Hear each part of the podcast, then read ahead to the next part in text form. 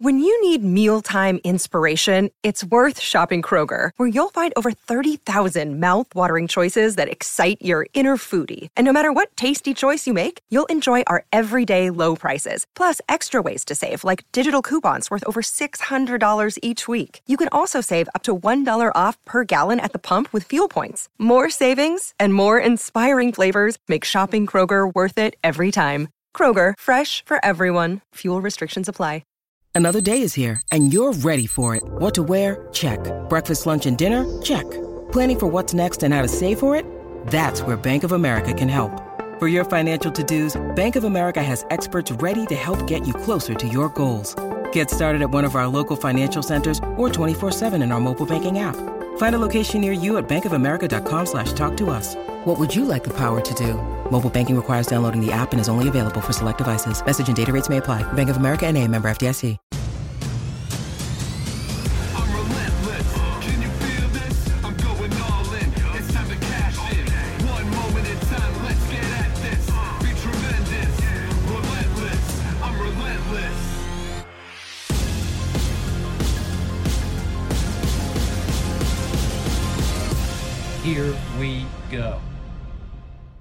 This is the Skip Bayless Show, episode 67. This, as always, is the un undisputed everything I cannot share with you during the debate show that is undisputed. Today, I will give you the backstory of probably the biggest fight my wife Ernestine and I have ever had. Thank you, Derrick White. And I will tell you why I am hoping, maybe against hope, that Will Ferrell, one of my favorites, will make a great John Madden in the upcoming movie. I will review a movie you may or may not know called Sisu, A Bloody Gem. And I'll tell you why I do not have a tattoo, as well as answer several of your probing questions about what goes on behind the scenes at Undisputed and in my life. But first up, as always, it is not to be skipped. I'm hoping this is not the last topic I ever do on this podcast because my wife may or may, not like it. But allow me to tell you the story of the epic fight I did have this past Saturday night with my wife Ernestine. It was a classic battle. Right out of the book she was inspired to write a few years back about our sports crazed relationship, or lack thereof. I'm not promoting her book. It doesn't need promoting because it did very well on Amazon when it came out, and it still continues to do very well. But her book is called Balls, tongue in cheek, Balls How to Keep Your Relationship Alive When You Live with a Sports Obsessed Guy. It's a very good book. I contributed a chapter to it. I learned a lot from it but it's about her view of sports as, as almost my mistress, heck, heck, even as my real wife. Because, as I've made very clear to you and to her, I'm married to my job, which is all about watching sports, which are my passion, my obsession, my addiction, my life. She hates me to retell this story, but one more time, I have to just to bring you into the right context. First date we ever had back in 2005, August 2005. We went to a little soul by the slice pizza place on First Avenue in New York City, where she's from. Right away, I told her because I had this instinct this could go somewhere, but I told her that no matter what happened between us, from this moment forward, she would always be number two to my work, which is my life, which is sports.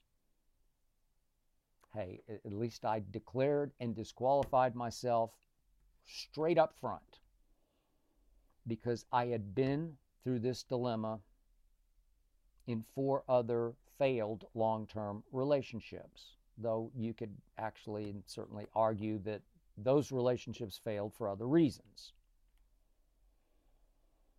But I am proud to tell you I have lasted by far the longest with Ernestine and have no plans not to last even longer unless she does. But I have had consistently great fun and a very rewarding life with her. And I've told her at least she's risen to 1A to my career, my sports, as opposed to just being number two. And she's a little proud of that. I, I still look forward to our date nights, which are always Friday nights, usually movie night, or at least Jeopardy watching night. Unless, unless, unless I have a game or games to watch. So last Friday night, believe it or not, was the first Friday night I've had completely off in, I don't know, two months since the NBA playoffs started. Seems like two months. First night I have had completely off, no game tonight. So we watched an Agatha Christie movie. We, we love Agatha Christie mysteries. We've seen all the Poirots with, with all the actors. David Suchet is our favorite. Seen all the Miss Marples. Lately, we've even watched a, a couple of Agatha spin offs, see how they run. Maybe you've seen it, maybe you haven't, with Saoirse Ronan, Sam Rockwell, Adrien Brody, and then Invitation to Murder, another Agatha spin off with Mischa Barton. Both were pretty good, extremely watchable, and helped me to escape from what many people use as their greatest escape, which is sports. So every once in a while on a Friday, I need to completely unplug and get lost in an Agatha. It's as far from sports as I can get.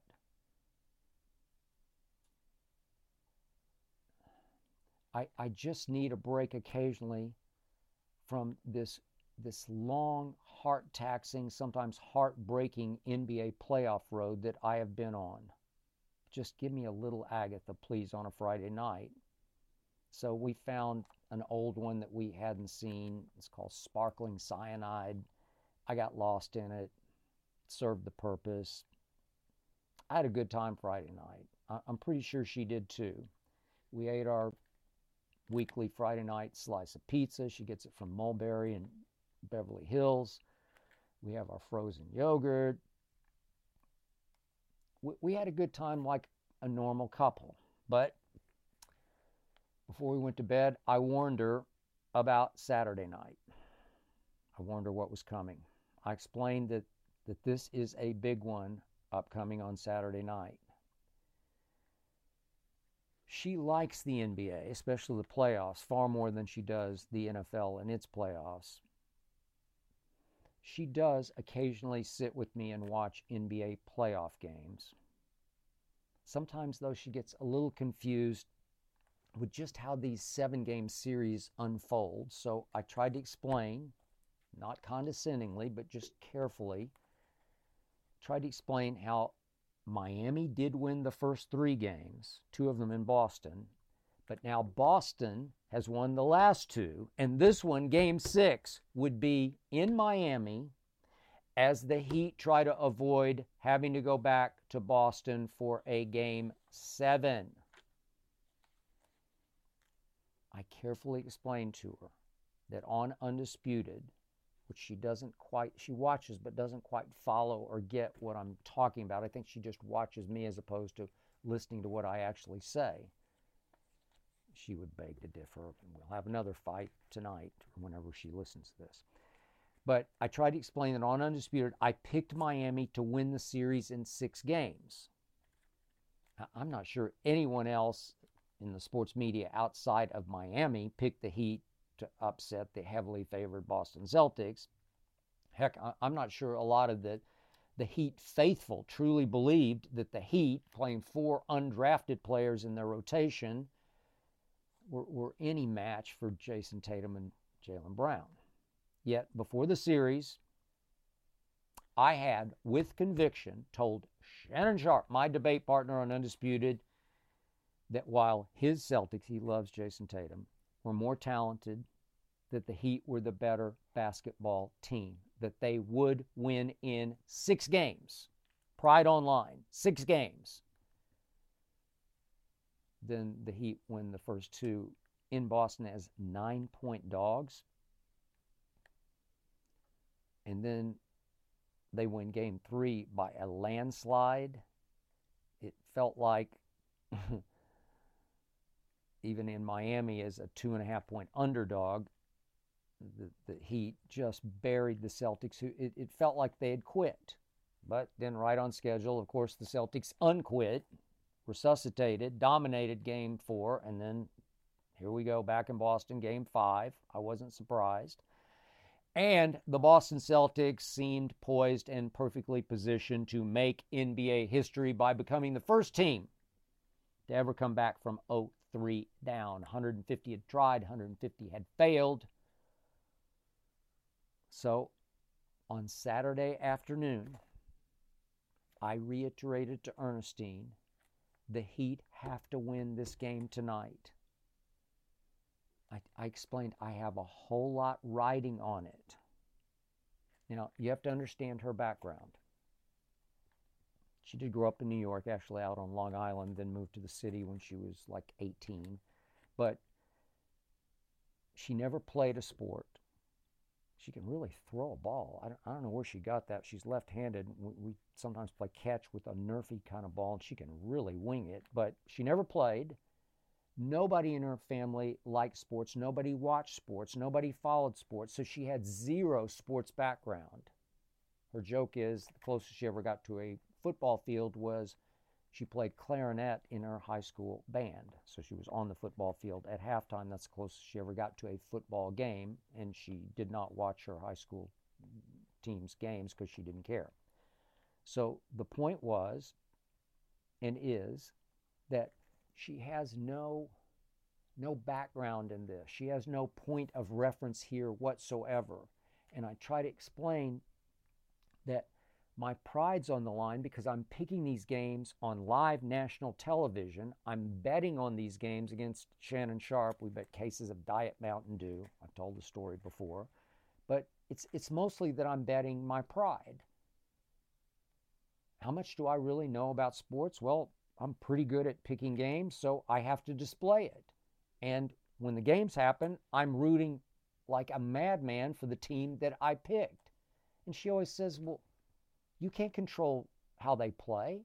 No, but but I can I can predict how they play. I can guess how they play. I can educated guess it.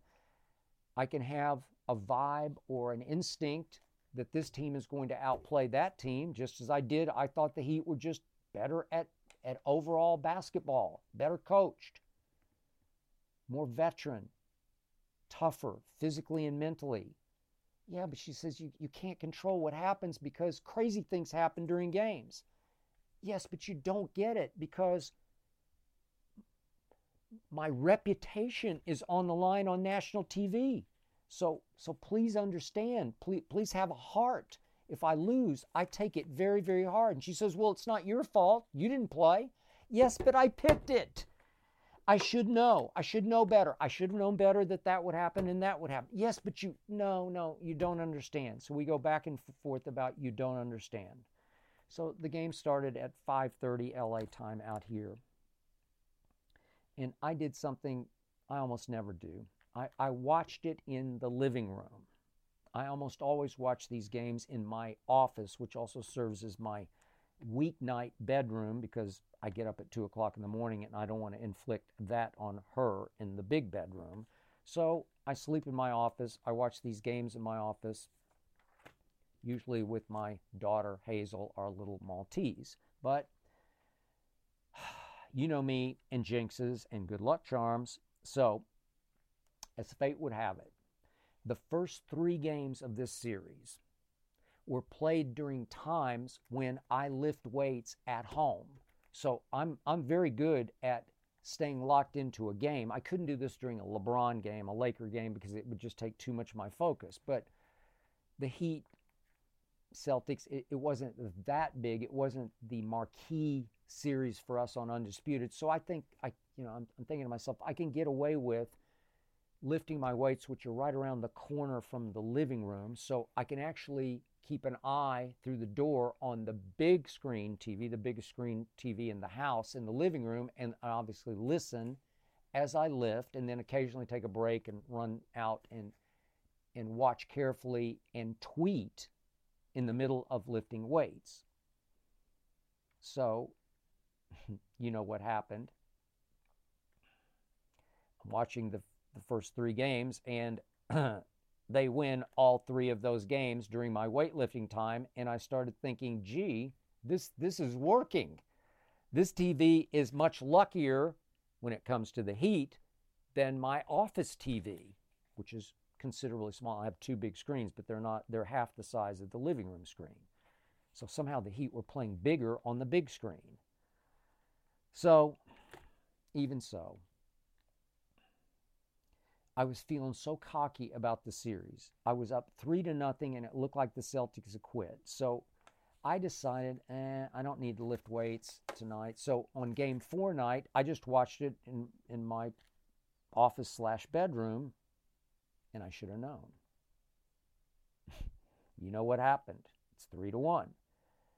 I gave the Heat no shot in game five, said so on the air. That's back in Boston. So I just stayed in my office, and, and predictably, the Heat got blasted in Boston in that game. So for Saturday night's game six, I got to get back to the couch. So I set up on the living room couch with my trusty good luck charm Hazel on the couch at my side.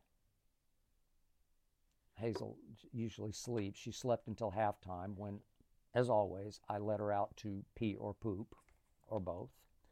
But as the game teetered along, as it started to roller coaster along, as you might remember if you watched it, I got increasingly agitated. Never can I remember any game ever football, basketball, baseball, you name it. Never can I remember a game playing such havoc with my emotions as this one did. My emotions began to spill all over poor Hazel asleep at my side. She, of course, barely acknowledged all my psycho outbursts. She's great at that.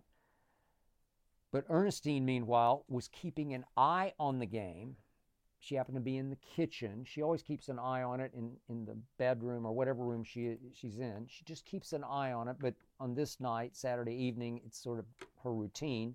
She was making her specialties, which are pea and lentil soup. She's making them for the week. She refuses to watch any game that matters with me because she's trapped. And, and I always tell her, okay, if you're going to watch with me, you're you're here. You you can't leave because if if all of a sudden the Heat jump up 18 points and she says, you know what, I've had enough. No, you can't do that. You got to stay because if you leave, you know what's going to happen. Boston's going to go on an 18 to nothing run. And, and so she says, okay, I don't want to get caught up in all of your jinx mania. I, I just don't even want to start. So she doesn't start. She watches somewhere else in the house, which is fine with me because it's probably safer that way. But through the second half, right before my very eyes, I was witnessing, if, if you can understand, my nightmare dream come true, if that makes any sense. The Celtics were on their way to their worst three point shooting performance of the entire season 101 games. They were shooting 20% from three. Jayson Tatum, Shannon loves him, I don't. Jayson Tatum was headed for 0 for 8 from three. You know, for such a great player, Jayson Tatum sure has a lot of off nights, doesn't he? I keep asking Shannon about that. No, no, no. Well, but but it's you talk about riding the roller coaster. He's a human roller coaster. Yet, with three minutes left, the Celtics were up nine points. Because, you know why? Despite 20% three point shooting by the Celtics, my guy Jimmy Butler playoff Jimmy, had turned into way off Jimmy, as in way, way, way off Jimmy, as in he was three for 19 at that point. Three for 19. They're down nine with three minutes left. I was out of my mind. Well, how could I not be? I'm venting on Twitter like, like a lunatic. I'm, I'm saying, tweeting, for once, the Butler didn't do it. And I was tweeting about how Jimmy was getting his Butler kicked by all the Celtic defenders Jayson Tatum, Al Horford, Derrick White. I'll get to him in a second. But would you also believe when I least expected it, Jimmy Butler, who doesn't shoot threes very often, rose up and hit a three with two minutes left. Then he pulls off a three point play, a traditional one, an and one on Al Horford.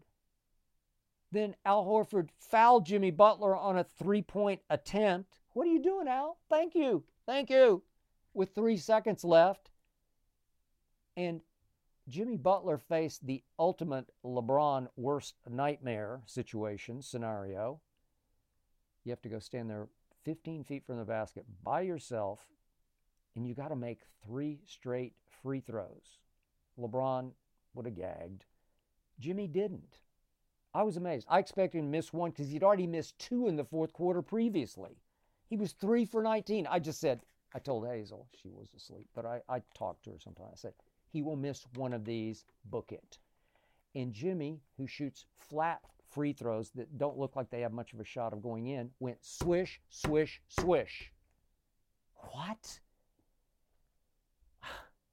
From three for 19 to, wait a second, he just scored the Heat's last 10 points. Wait a second, with three seconds left in the game, I'm up a point.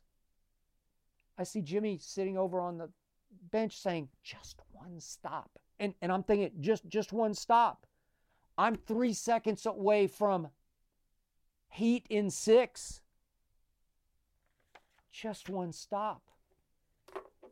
So Max Strus of the Heat was supposed to be guarding Derrick White, but but his role was switched by Erik Spoelstra. Don't don't even guard him.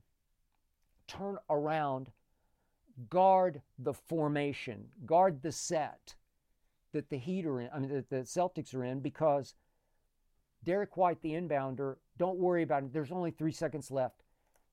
Max Strus was assigned to look for Jayson Tatum to pop out of the set. Wherever he goes, jump him, double him, deny him the basketball. Mission accomplished. Way to go, Max Strus. So instead, the ball rather desperately goes to Marcus Smart, who turned and rather desperately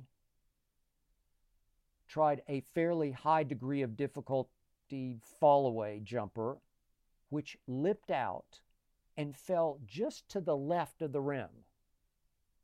It was the single luckiest off the rim bounce or carom in the history of the NBA playoffs. Because the one unguarded Celtic, the one who was not blocked out, Derrick Bleepin White, crashed the glass and laid the ball back in off the glass with what became a split, a tenth of a second left. But but for the, the first split second, in real time, it felt like to me the shot was late. I thought that does not count, that's late. And I started to rise up off the couch in victory. Then I saw one of the refs emphatically signal good. What? I, I was shell shocked. I was dumbfounded. I, I was thunderstruck in an instant. I, I went from supreme elation to extreme deflation and devastation. I, I cannot tell you.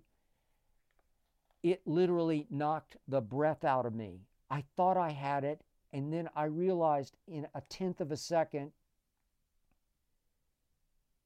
maybe the greatest pick of my career, Heat in six, had gone up in gut wrenching smoke. Thanks to a guy who had ironically become my favorite San Antonio Spur after Tim Duncan retired, after Manu retired, after Tony retired, after Kawhi quit his way out of San Antonio. Don't get me started. But after they were all gone, Derrick Bleepin White became my favorite Spur. I used to rave about him on Undisputed. I just sat there on the couch traumatized. I was numb.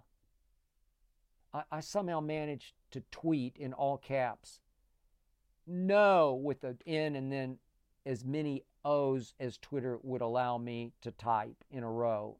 And then I managed, with what strength I had left, to hit send. No! And at that very moment, my wife Ernestine walked in and she very routinely and very matter of factly asked, What do you think you want for dinner? What? And of course, I lost it because I'd already lost it. I'd lost the game, I'd lost the series, I'd lost my wits, I'd lost my pride, I'd lost my soul. I had just lost everything. Not to mention 10 cases of Diet Mountain Dew to Shannon Sharpe. I said, What do I want for dinner?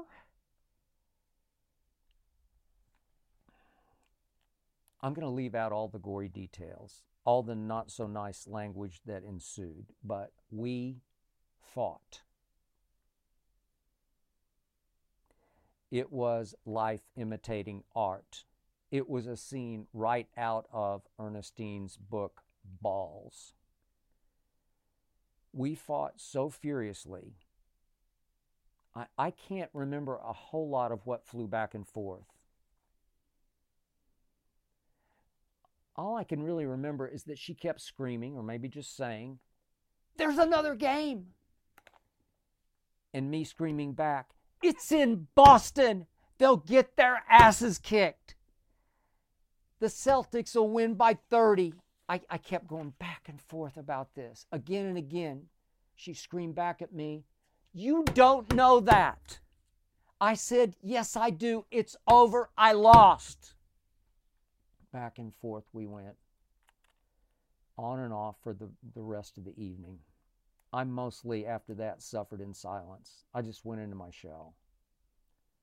She wanted to watch this Jennifer Lopez movie on Netflix, The Mother. I sat there in silence. I tried, but my heart was not in it. All I could think of was Derrick Bleepin White. Ernestine, surprisingly, didn't much like the movie either. I, don't know. Jennifer Lopez's character is just surprisingly hard to root for because she's so cold blooded and just emotionless, kind of the way I was at that moment. So we turned it off, I don't know, about three fourths through. And without a word, we went to bed. There wasn't a whole lot of conversation on Sunday either. I was still pretty wounded. I was dreading having to go face Shannon Sharpe on Monday, on Memorial Day. But on the air that day, as I always muster up and do, I hung in there with my Heat. I still picked the Heat to win it in seven, but without great conviction. I did say on the air, I just mentioned in passing that we did have a fight, Ernestine and I, on Saturday night. Shannon got a great kick out of it, said something about, oh, they'll never understand, meaning wives who don't know sports. By the time I got back Monday, again, it's a holiday, Ernestine said, I'm getting bombarded with Google alerts because it seems like all the bloggers are writing about we had a fight. Great. So our private life is being strewn across the country on the internet. What can I do? I, I couldn't even focus on that because Monday evening was coming inexorably down the track. And I, like a lamb led to slaughter, forced myself to return to the scene of the crime, back to the couch. I asked Hazel to please forgive me. She seemed okay with, with watching as she sat by me again. Game 7, 5:30 LA time. And you know what happened. First of all, the Heat missed 9 of their first 11 shots. They also turned the ball over once in that stretch. They fell behind 9 to 4 and my blood was boiling. All I could think of was Ernestine and how I couldn't wait to tell her, I told you. Then Boston missed. Then Boston missed again. Then Boston turned it over. And then the Celtics missed another shot. And all of a sudden, Max Strus stepped right into a catch and shoot three that, what? It put the Heat up 13 to 11. And they never looked back. The Heat stopped history and reversed history. This time, the Celtics actually became the victims of a Memorial Day massacre, the opposite of what they did to Showtime's Lakers, you might remember, way back in 1985 on Memorial Day. Well, shut my mouth. Heat in seven. And in walked my wife Ernestine, just as she had just 48 hours earlier. And in honor of her book, Balls, she busted my balls. She said, I told you. I said, You did. She said, Sometimes I think I know more basketball than you do. And I said, Well, I, I wouldn't go that far. I, I will give her this. She has learned basketball she's getting very astute at basketball. She knows charges, offensive fouls. That's a charge. I'm like, wow, how do you know that? She's worked hard at it. Plus, Ernestine has great life instincts. So she says to me, You just never know what's going to happen in these games. Nobody knows for sure. I just shrugged sheepishly because I was pretty happy. Then I thought, all that wear and tear on my heart, on my psyche, for nothing. All that fighting, that epic battle, was for naught. She says, Admit it, I was right. I said, You were right. By the way, I have Heat in six over Nuggets. I'll be watching on the couch with Hazel. Ernestine also will be watching and smiling in another part of our house. We're driven by the search for better, but when it comes to hiring, the best way to search for a candidate isn't to search at all. Don't search Match with Indeed. If you need to hire, you need Indeed. Indeed is your matching and hiring platform with over 350 million global monthly visitors, according to Indeed data, and a matching engine that helps you find quality candidates fast. Ditch the busy work. Use Indeed for scheduling, screening, and messaging so you can connect with candidates faster. And Indeed doesn't just help you hire faster. 93% of employers agree Indeed delivers the highest quality matches compared to other job sites, according to a recent And indeed survey. Join more than 3.5 million million businesses worldwide that use Indeed to hire great talent fast. And listeners of this show will get a $75 sponsored job credit to get your jobs more visibility at Indeed.com slash Bayless. Just go to Indeed.com slash Bayless right now and support our show by saying you heard about Indeed on this podcast. Indeed.com slash Bayless. Terms and conditions apply. Need to hire? You need Indeed. Let's take one of your questions, shall we? This is Jack from East Lansing, Michigan. Is covering the NBA playoffs easier or harder than the NFL playoffs? As I think I just demonstrated, Jack, it is way, way, way, way, way harder to cover the NBA playoffs for me. It's my version of Fast and Furious, only it's endless Fast and Furious, especially through the first three rounds. Multiple games every single night, seven nights a week.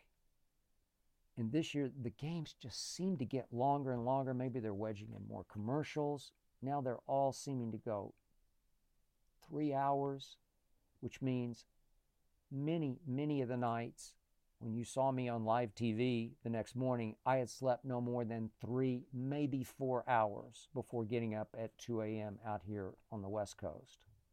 Look, I, I love the NBA playoffs. Love them just as much as I love the NFL playoffs. But this is way, way, way too much of a great thing. I have so many diet do bets with Shannon on every series, often on every single game. So my pride is on the line. My emotions get, get so frazzled because it's just relentless, compounded by not sleeping.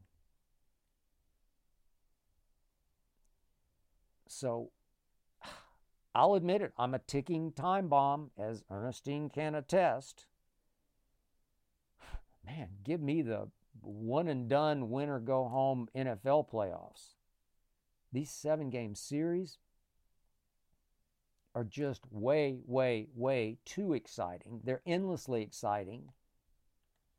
They're hazardous to my health and to my marriage. This is Denny from Arizona. Hmm. How hard was covering the Cowboys in 2015 when they went 4 and 12? Got to answer one Cowboy question each podcast. Look, Denny, you can rub it in, salt in the wounds, whatever. I don't care because it was no worse than 2020 when my Cowboys went 6 and 10 if you might remember. What was the common denominator? Both years I lost my quarterback. Or my quarterback, to paraphrase T.O. I lost my quarterback. This is why I have zero problems with the NFL's push, their goal of overprotecting the quarterback with rule tweaks and changes. Hey, it's a quarterback or bust sport. Without your starting quarterback, you're almost always just done to the point that it's hard to even watch your team without its starting quarterback. I mean, without Tony Romo in 2015 or Dak in 2020, my Cowboys became unwatchable. 2015. I tried to hang in with Matt Cassel and Kellen Moore, not the coordinator. He, he actually played quarterback for my Cowboys that year. Or Brandon Weeden, a guy I know pretty well from Oklahoma State. I thought he was going to be pretty good as a pro. He had his moments, but not for my Cowboys. Romo recovered, you might remember, from his fractured clavicle, collarbone, just in time for the Thanksgiving Day game against the Cam Newton led Carolina Panthers. Remember, he's on his way to winning MVP, and it was just a disaster that day. Tony Romo came back just in time to throw two pick sixes, three total interceptions, threw for a grand total of 106 yards, and then hurt his shoulder again heading into the third quarter. 33 to 14 Panthers. It, it was it was just unwatchable. 2020 was also it's bad enough we were in the middle of the pandemic, but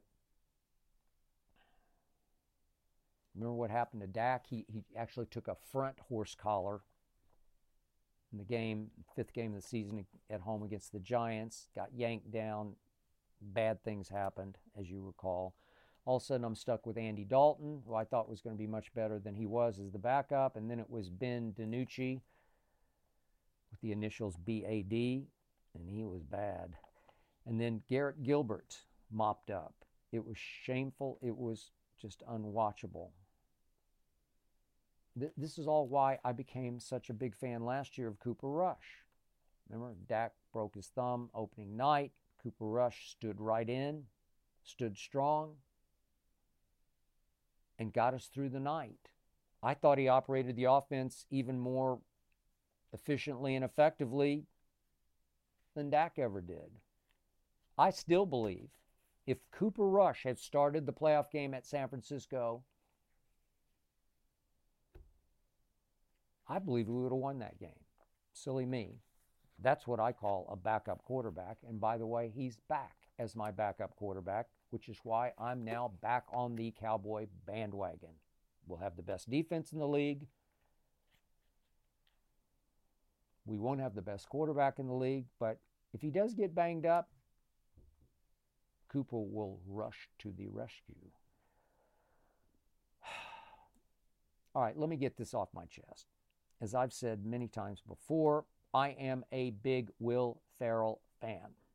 He obviously has comedic genius, especially playing the role of the buffoonish star who is so lost in fraudulent self importance that he has no idea what a fool he really is. Hmm. Actually reminds me of somebody in real life I've occasionally responded to on this podcast, but I won't go there. But back to back, Will Ferrell hit two of the all time greatest comedic home runs ever when he, as you might remember, played Ron Burgundy in Anchorman, Ricky Bobby, Talladega Nights. Two very different characters, local TV anchor and a NASCAR driver, who are actually very much alike.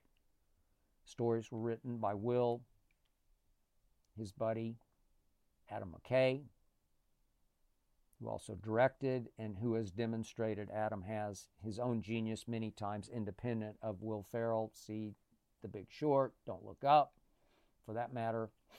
See Winning Time, the HBO series based on the 80s Showtime Lakers of Magic and Pat Riley. Dr. Jerry Buss, played by Will's frequent co star, of course, John C. Reilly. I will get to that in a moment. So, what was my reaction when I read Will Ferrell will play John Madden in an upcoming movie? My first reaction was, please don't make it a joke. You may remember Will's classic impersonation of late in his career Harry Caray, who, by the way, was my all time favorite baseball announcer when I was growing up in Oklahoma City as a huge St. Louis Cardinals fan. But of course, Will was hilarious, I, I must admit. as a caricature Harry, when Harry became the Cubs broadcaster, and in later years, as beloved as he was, he was, as I called him when I worked in Chicago, he was Harry Caricature. John Madden was not a caricature. John did not turn into Harry Caray. Yes, John Madden had showmanship. John Madden was a huge human, literally, with a huge personality who could be hugely entertaining, explaining NFL plays on a live telecast. Boom! But John was not a joke. I knew John Madden pretty well. I know a whole lot of players who played for him, starting with my friend Pat Toomay, like me, a Vanderbilt graduate. Pat played for the Raiders and the Cowboys. He wrote a terrific novel on any given Sunday. Pat Toomay always told me from the start that John Madden as a coach was so much better, so much more lovable and likable than Tom Landry ever was. Of all the coaches I've been around, so many coaches, John Madden cared more about his players than all those the great coaches I know put together. John cared more about his players. Truly, deeply cared about players who often sacrificed, obviously, their bodies for his cause. I know younger people out there often have no idea what a great football coach John Madden was because he obviously became the namesake embodiment, the living embodiment of the greatest video game ever. All you need to say is Madden. But John Madden, the guy I knew, he had depth to him. John Madden cared about everybody in his world, even the little people who worked behind the scenes on his network telecasts. This was a good man and a great man. I definitely don't want to see his life spoofed or spoiled by an over the top portrayal. So I ask is the goal here to play Madden as caricature? The way I believe John C. Reilly is basically playing Lakers owner Dr. Jerry Buss. I was around Buss quite a bit back in the 80s. John C. is playing him way over the top. It's entertaining, it's very watchable, it works. I guess that's Hollywood. Everything must be exaggerated and movie-fied. Yet, there's a side of Will Ferrell that I have seen on film that makes me believe he can play the real John Madden as both man and myth, that he can capture the huge heart as, as well as the huge persona. My late great friend Jim Murray, the all time great syndicated columnist who worked out here at the LA Times, once compared John to a float in a New Year's Day parade. That's what he came across as. He would float into the room like he was that, that much larger than life. So before I proceed, let me put this in context, frame it for you. This, this is how much Ernestine and I loved Anchorman and Talladega. They're in our all time top five comedies, along with Caddyshack and Blazing Saddles and Young Frankenstein. So I'll rank them. This might not be Ernestine's, but I'll go one Anchorman, two Caddyshack, three Blazing Saddles, four Talladega, five Young Frankenstein, and as runner ups, any of the Naked Guns. You can go six, seven, eight for me, whichever. But we also love one other movie that Will Ferrell pulled off that required some serious from the heart, from the soul acting. You probably won't know it, but we loved it. It's called Stranger Than Fiction. It stars Emma Thompson, Dustin Hoffman, Maggie Gyllenhaal, Queen Latifah. And it's about a very common man with a pretty good nine to five job just a working stiff, a nobody named Harold Crick, who becomes haunted by a voice in his head, narrating his every move. Actually, the voice of a novelist, played by Emma Thompson, who inadvertently takes over Harold Crick's life at her keyboard. This role requires emotional range for a comedic Will Ferrell, and, and we thought he nailed it, that he just killed it, going from poignant to funny, and mostly back to poignant, though the reviews were not all that kind. I, I'd, I'd call it lukewarm, the reviews. But because of Stranger Than Fiction, I believe Will Ferrell can pull off all sides of John Madden. So please, Will, know you're a big sports fan. Do John Madden justice if you can. You are capable. Please don't sell out to Hollywood when it comes to John Madden. This is Joseph from Wisconsin who asks, What do you immediately do after Undisputed ends? Okay, I'll tell you the first thing I consciously do is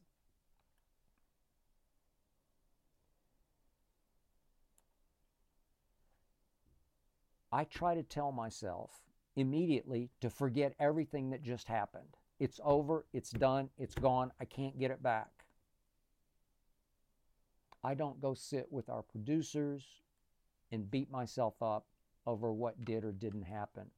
Because if I started, I would beat myself to a pulp before the next day's show. And there will be a next day, and a next day, and a next day. The next day's show is flying down the tracks at me 1,000 miles an hour, another two and a half hours on live TV, often battling with my man Shannon Sharpe. So for 15 years, I often did just one show a week, sometimes for ESPN, sometimes for the old Fox Sports Net out here in LA with Jim Rome. So I all those years, I often had 6 days to fret and sweat my next appearance before I got to to maybe redeem myself if I thought I had done poorly 6 days earlier.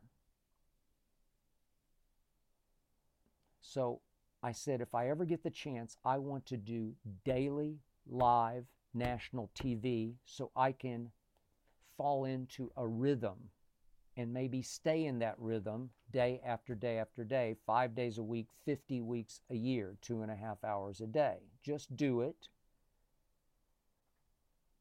as hard as I can do it every day and then let it go. I never watch back tapes of shows. I would pick myself to pieces. I would overthink it. I would overreact to it. I would start trying too hard. My philosophy is just be me. Prepare as hard as I can, then just let it fly. I always say, trust yourself, trust your wit, trust your instincts, trust your preparation. So when it's over, I immediately leave it behind. I go to hit some golf balls on Tuesdays and Thursdays, maybe play nine holes if, if I can squeeze it in and the course isn't overcrowded. The other days, I go straight to lift weights.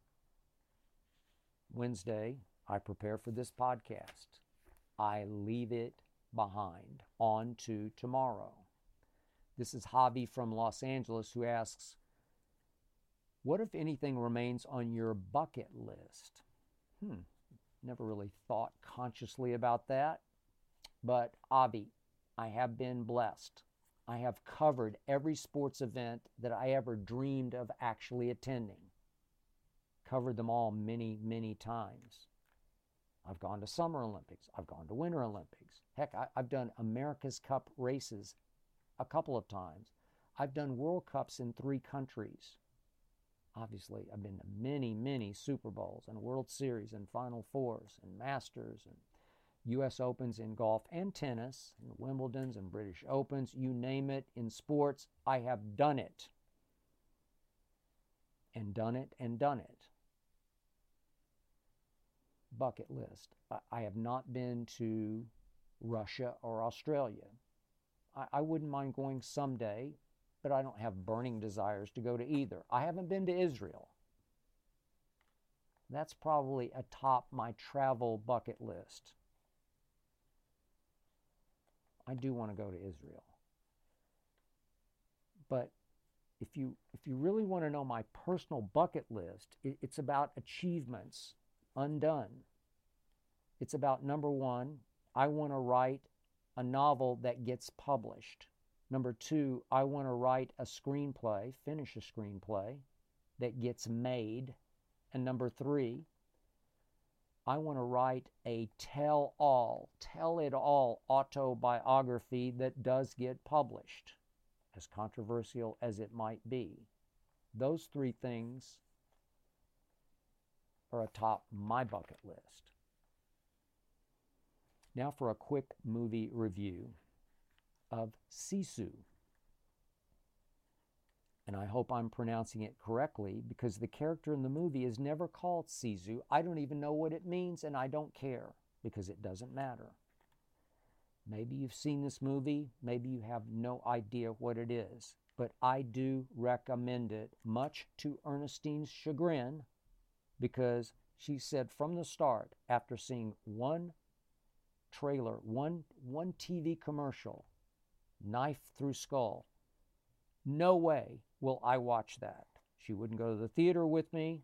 She would not watch it on any cable with me. Now, here's the irony of this she loves John Wick, loves John Wick, in large part because she thinks Keanu Reeves is so hot. I'm not threatened by that at all. Yet she shrugs off John Wick's violence because to her it's just cartoonish. Okay, I get it. Sisu is ultra violent. Sisu is much darker than John Wick, yet in the end, Sisu is even more clever and more creative than John Wick ever was. And I love John Wick, saw every second of all four of them. The end of Sisu, are, are you ready for this? The end of it is even more tongue planted firmly in cheek, funnier than John Wick ever is. Now, this movie is Finnish. There's some subtitles, but but some of the bad guys just speak English. It's weird. The idea is that that this legendary Finnish soldier, known for killing 300 Russian soldiers, mostly with his bare hands, is retired. He's in his 60s when he strikes gold in Finland as World War II is ending. But on the way to cash in his gold, he runs into this rogue Nazi unit featuring a tank and a motorcycle with a machine gun mounted on it. And maybe, I don't know, in the beginning, there are probably 40 or 50 Nazi soldiers, all of them utterly despicable human beings. Bad to the bone, and those bones are about to get broken.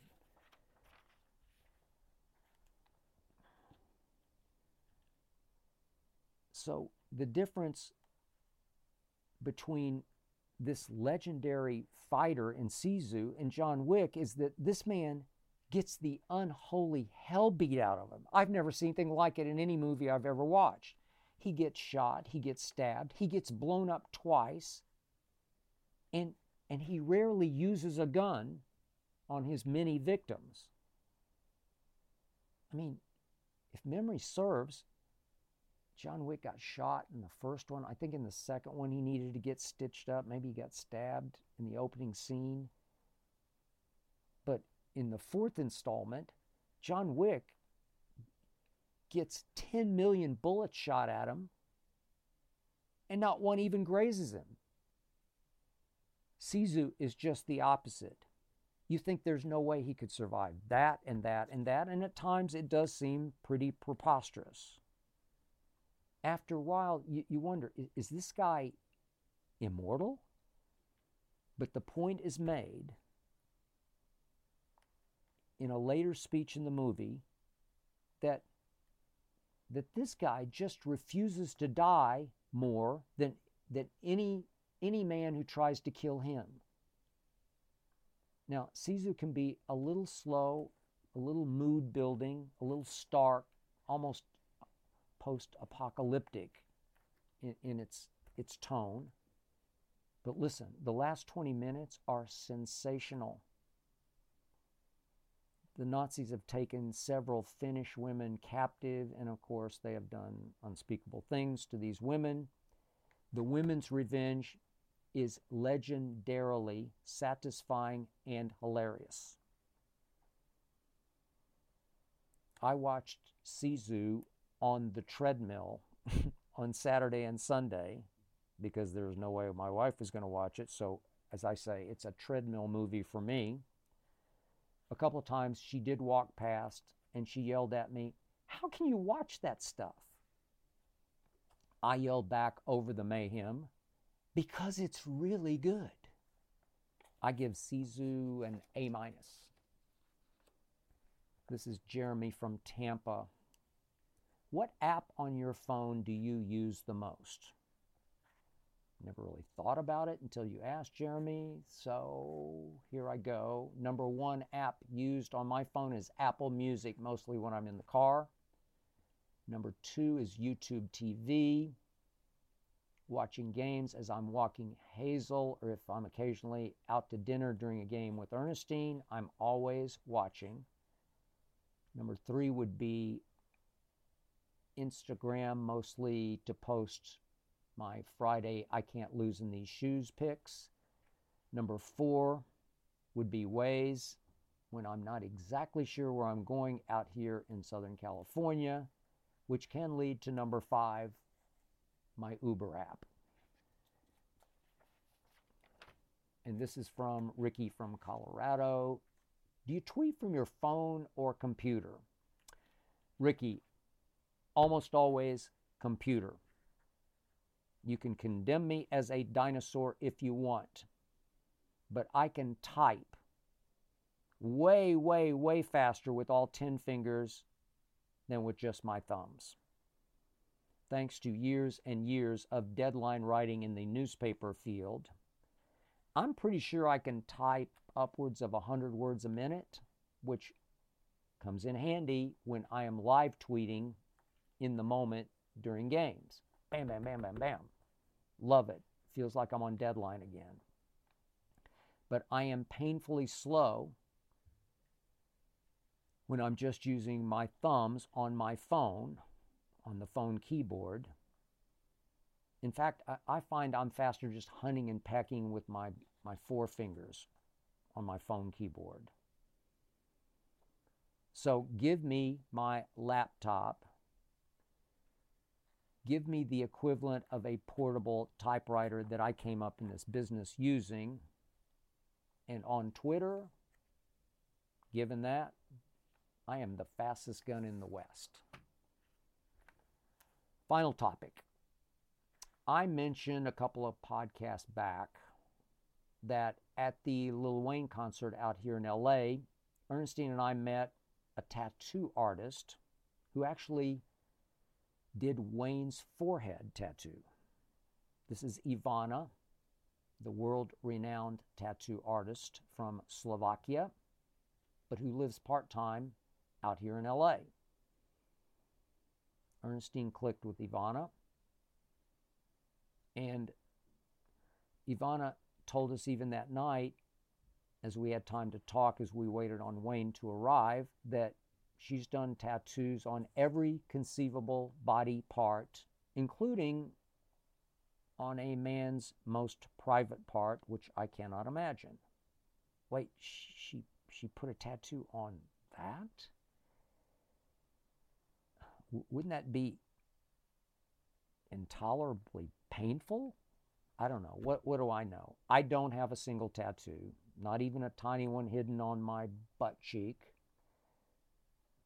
I I've just never wanted a tattoo. But the other night, I did ask Ernestine if she would ever get a tattoo, fully expecting her to say, no way. And instead, she said, you know, maybe I'd consider getting a little one, maybe maybe on my ankle. I'm like, really? You would? No problem with it, but I was surprised. Maybe it's because of Ivana. I don't know. Now, do allow me to date myself. I grew up in a time when tattoos were mostly seen on on sailors, probably acquired in some drunken stupor in some faraway port tattoos when I was a kid, mostly seen on biker gang bikers, maybe on guys in prison or just out of prison. These tattoos were often done with this cheap, sort of blue green ink that appeared to fade by the day. So obviously, I didn't want one of those tattoos. I was always a little weird in this way, but but I was always from the start about body as temple. God gives you one body, and I believed that you should keep it in as great a shape as you possibly could. I was all always more about muscles, low body fat, 30 inch waistline, much more about that than decorating my skin with tattoos. I did always like to wear what I considered classy clothes that accentuated my physique. I guess that was my vanity at work. I wear my Jordans every single day on Undisputed. I wear my Wayne chain my all black on Fridays, I'm good. It's funny. When I first got into the newspaper business, reporters were often referred to with this extremely unflattering term that I never quite got, but I heard it so much when I was a kid reporter, cub reporter.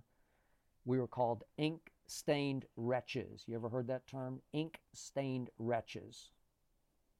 So maybe I fought against that pathetic stereotype. Ink stained, I am not. Hey, the, the way I think, if I did give in, and let's say I got Ernestine's name tattooed on my forearm, I'm so jinx crazed that I'd fear I would immediately jinx our marriage, immediately have a gigantic be all end all fight, wind up in divorce court. Or maybe she'd be so repulsed by the sight of a tattoo on my lily white skin that she'd run off with, I don't know, her tattoo artist. So, in closing, I will refer to the 16th album, again dating myself, one of my all time favorite groups, the Rolling Stones. Maybe you've heard of them. That 16th album is called Tattoo You. That album featured one of my favorite Stones hits called Hang Fire. It's hardcore rock and roll. Also featured what became an arena anthem for many teams, especially the Dallas Mavericks that I covered through the 1980s into the 90s as they rose into, in 88, a seven game Western Conference Finals against the Showtime Lakers. That tune is called Start Me Up. That album is called Tattoo You, not me. That is it for episode 67. Thank you uh, for listening and or watching. Thanks to Jonathan Berger and his all-pro team for making this show go. Thanks to Tyler Korn for producing. Please remember Undisputed every weekday 9:30 to noon Eastern. The Skip Bayless show every week.